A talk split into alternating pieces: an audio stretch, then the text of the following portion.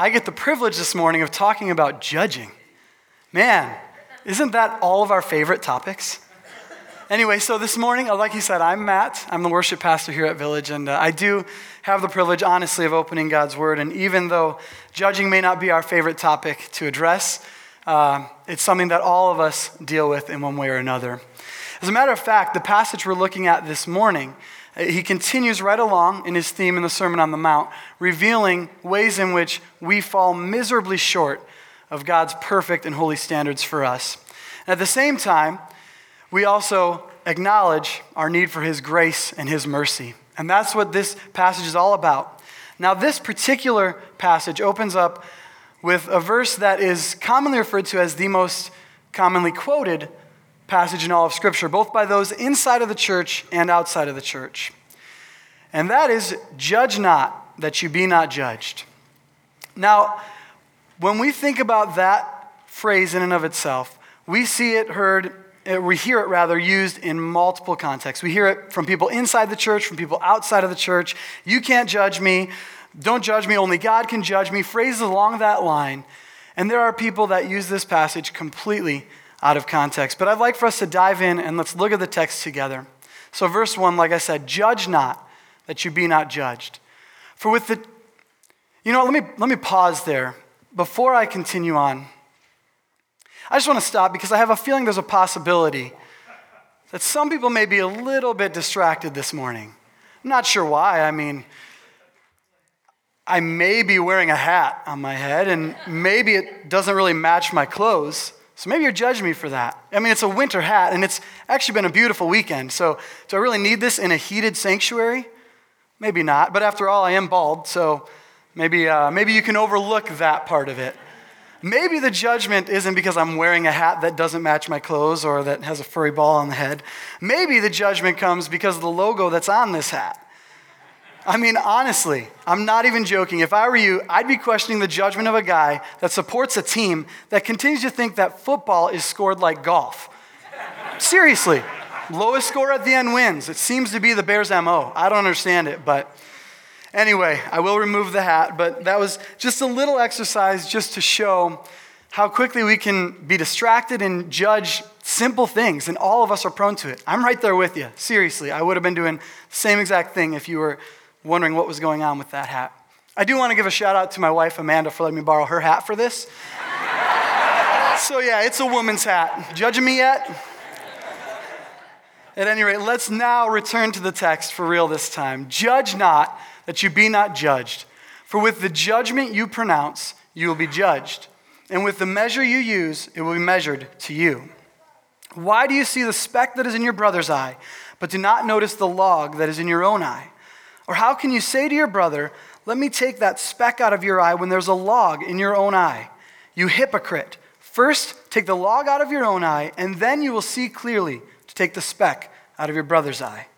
Do not give to dogs what is holy and do not throw your pearls before pigs, lest they trample them underfoot and turn to attack you. So, in this passage, uh, he uses the word judge right off the top. And what we have to understand here, or what is helpful to understand, is that the word judge is used over 100 times in the New Testament, this word that's translated as judge. And it's always used to mean something along the lines of either condemn or discern.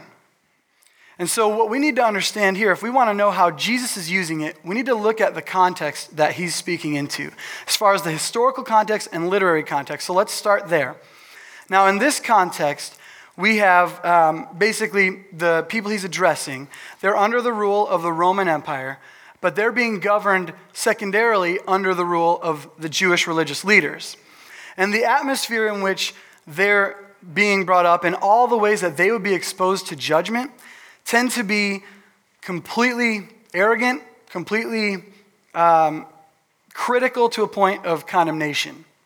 What the Pharisees were doing, what the religious elitists were doing, is they were trying to put others in their place to ultimately elevate themselves. And they thought, if we can point out all the flaws in all of you, poor, pathetic people, then God will look at us and see us as holier than everyone else, since that's what we are. That was sincerely their mentality. And here's the deal this wasn't only in the lives of the Pharisees. This type of mentality is prevalent in a lot of places. Now, I don't think most of us would ever say that. We have that mentality out loud, but I'm sure if we think hard enough, there are moments where we've taken that approach and we've had that mentality. And so, in this text, uh, rather in this context, we see very clearly that historically, their exposure to judgment would almost always be condemnation. They would feel that condemnation palpably when people are issuing a judgment towards them. Now, we also can tell uh, literally when we look at this passage what Jesus is actually saying judge not, that you be not judged. I don't think there's any way that we could look at that and think that Jesus is saying discern not. You know, I mean, would Jesus ever look at us and tell us not to use discernment in our lives? I hope we can all answer that as obviously that's not the case. He would never tell us not to use discernment, but he would tell us not to condemn. And so, what's happening in that culture, as we can see, is the Jewish religious elites were condemning others. So, judge equals condemn in that context. Now, let's jump forward into our cultural context. I think it's pretty apparent in our cultural context as well when we have fitness centers right now. There's a, I saw an ad the other night for a fitness center that's nationwide that said, The world judges, we don't. So you can tell based on that that they're not looking at judgment as a good thing. Let me just clarify something. If someone comes up to you and says, You're so judgmental, I don't think they're saying, Oh, you're so judgmental. I appreciate that about you. There's no way in our culture that someone calling you judgmental is going to be a compliment. It's never viewed in a positive way. It's meant that you're condemning towards others. You think you're better than everyone else. So you're judging all of us. And that's in our culture very clearly what we see happening.